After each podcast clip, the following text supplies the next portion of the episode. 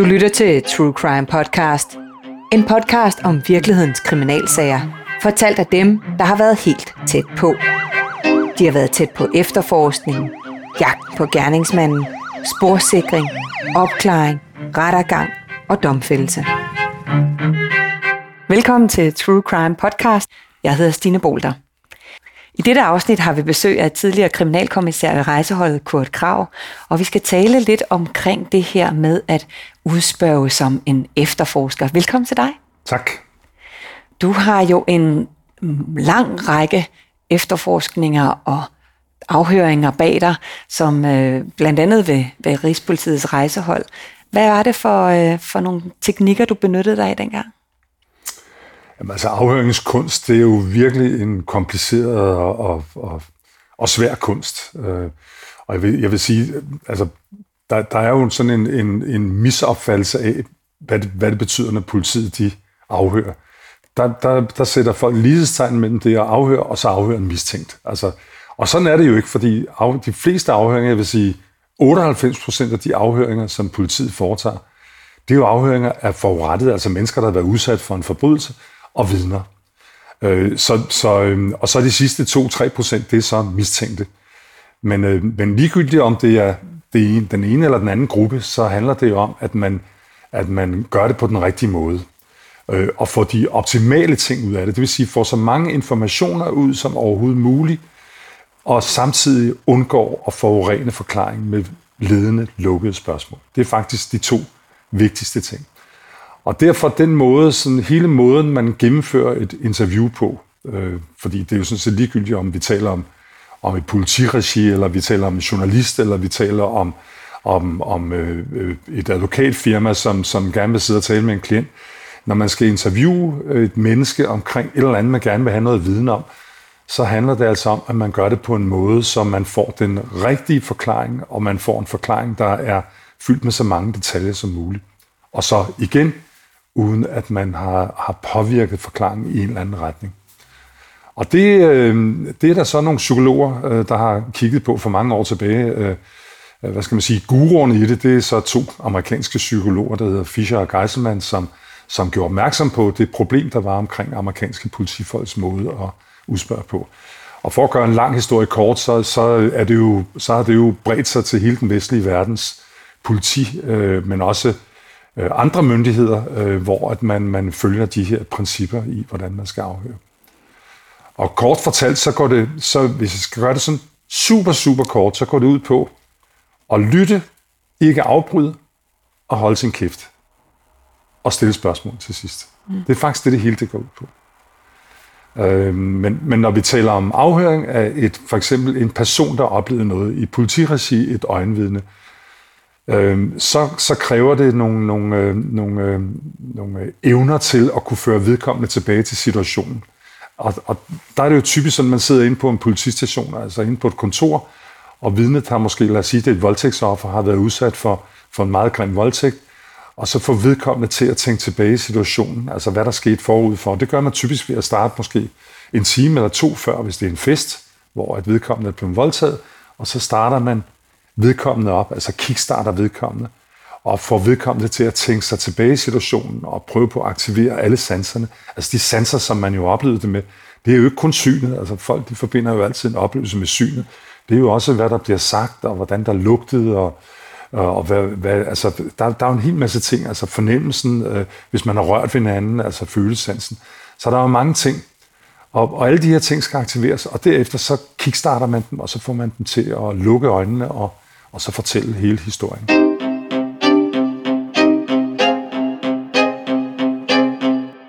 Men når du nu sidder med en ja. mistænkt, en mulig gerningsmand, en mulig drabsmand, ja. hvordan er det så, øh, hvordan får du vedkommende til at åbne sig op på den måde? Der er jo en, altså vi har jo så i, øh, gjort det i politiet, at vi har, vi har lavet sådan et værktøj, som består af otte punkter. Og øh, der er selvfølgelig en forberedelsesfase, men så er der også en, en kontakt etableringsfase.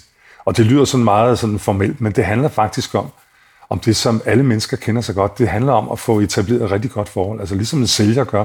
Altså tale om alt muligt andet. Så hvis man sidder over for en mistænkt, så handler det om, at man, at man taler om alle mulige andre ting, får skabt en afslappet atmosfære, sørger for, at der, at der er kaffe, og der er vin og brød, og, og man får, får dem til at føle sig trygge, i, i, og får dem til også at fortælle lidt om dem selv, øh, altså, som ikke har noget som helst med sagen at gøre. Altså fortæl, øh, hvordan øh, deres liv har formet sig, hvordan deres øh, privatliv er, hvad de går op i af sport og sådan noget. Brug meget tid på det. Det er så vigtigt. Man skal ikke forvente, at man bare kan sætte sig ned over for en mistænkt, og så øh, gå direkte til sagen, og så tro, at de vil sige noget. Det ved de ikke. Altså, der skal bruges rigtig meget tid på det. Og i de rigtig gamle dage, der havde vi jo virkelig gode efterforskere, som forstod værdien af det her. Og hvis vi for eksempel havde fået varetægtsfængslet en mistænkt, jamen så gik de jo over i arresten og sad derovre og, og samlede klemmer med dem og snakkede om familie og alting og fik skabt den der gode atmosfære. Nogle gange så tog det to, tre, fire dage, inden de begyndte at tale om sagen. Og så var ligesom det hele. Det er, også, det er jo også sværere. Det er jo meget sværere at, at, at, at, at sige, fuck dig, Kurt, hvis man kender hinanden. Mm. Altså, fordi det er jo det, der typisk sker, hvis man føler, man bliver presset i, i sådan en, en, en øh, afhøringssituation. Det er, at man, at man, når det bliver ubehageligt, så siger man, jeg gider sgu ikke at snakke med dig mere. Men har man fået skabt den der gode atmosfære, så gør man ikke sådan. Så, så, øh, så får man etableret en god samtale. Jeg ved, der var en sag i øh, Nordjylland, hvor du øh, kom ind og, og skulle afhøre en mistænkt. Hvad var det, der skete der?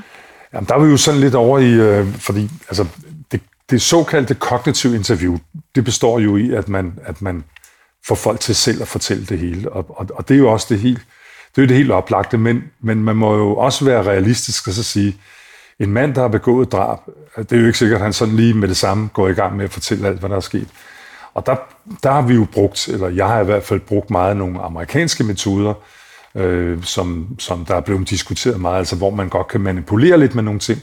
Man må aldrig lyve over for, for en mistænkt, men altså hvor man, hvor man øh, måske foregiver, at, at man ved mere, end man gør. Aldrig sige, at man har noget, men for eksempel kan man sige til en mistænkt, jeg går ud fra, at du er klar over, hvor dygtige vores kriminalteknikere de er, og når han så nikker, så sige til ham, du er også klar over, hvis du har været på gerningsstedet, så er der en ret stor sandsynlighed for, at de finder ud af det, fordi med den DNA-teknologi, der er i dag, jamen der vil de kunne finde ud af, at du har været der. Højst sandsynligt i mm. hvert fald. Og der er der jo mange, der så tænker, så kan jeg lige så godt opgive, fordi altså, og det, det var jo det, han gjorde i den her sag, ikke? Og, og i særdeleshed, fordi han vidste, at han havde gået og spyttet på nogle fliser udenfor. Der troede han jo, at vi havde sikret det her spyt, mm. og det havde vi faktisk ikke. Øh, vi havde sikret noget blod i stedet for for den dræbte af. Men, øh, men han var overvist om, det var det, vi havde. Og, og så laver man nogle andre ting, altså sådan noget som at komme ind med en masse sagsmateriale i form af en masse rapporter, ligge på bordet, og, og, og give det indtryk, at man faktisk har rigtig meget på ham. Mm. Øh, så det er sådan en form for øh, positiv manipulation, uden at man lyver. Mm. Ja, for det må man jo ikke i Danmark Nej, i hvert fald. Det må man. Øh, her til allersidst, hvad er det for nogle faggrupper, der kan benytte sig af det her, udover politiet selvfølgelig, og journalister måske, men hvem kan ellers benytte sig af? Jamen, det kan stort set alle mennesker. Alle mennesker, der kommunikerer med andre mennesker, kan bruge det her. Øh, selv øh, familier, altså når man skal kommunikere med sine børn, øh, kan bruge det her. Fordi det handler jo, som jeg startede med at sige, det handler om at lytte, ikke at afbryde, øh, holde sin kæft og stille spørgsmål til sidst. Mm. Altså det er det, det, det, det hele det handler om. Og det kan rigtig mange mennesker lære af, og i den her fortravlede verden, vi lever i, øh, der giver vi ikke hinanden tid til at, at, at fortælle deres historier.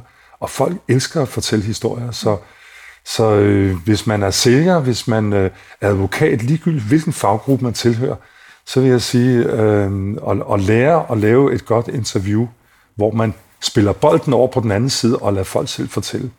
Det giver altid afkast. Tusind tak, Kurt. Vi vil gerne høre meget, meget mere, men uh, der kan man jo så komme ud og høre det her foredrag, lære at udspørge som en efterforsker. Det var rigtig spændende at høre om i hvert fald. Tak fordi du kom. Tak. Velbekomme. Det var alt her for den her podcast at lære at udspørge som en efterforsker. Du lyttede til True Crime Podcast, som er præsenteret af True Crime Agency. Jeg hedder Stine Bolter, og du kan læse meget mere om virkelighedens kriminalhistorie på truecrime.dk, hvor du også finder flere udgaver af den her True Crime podcast.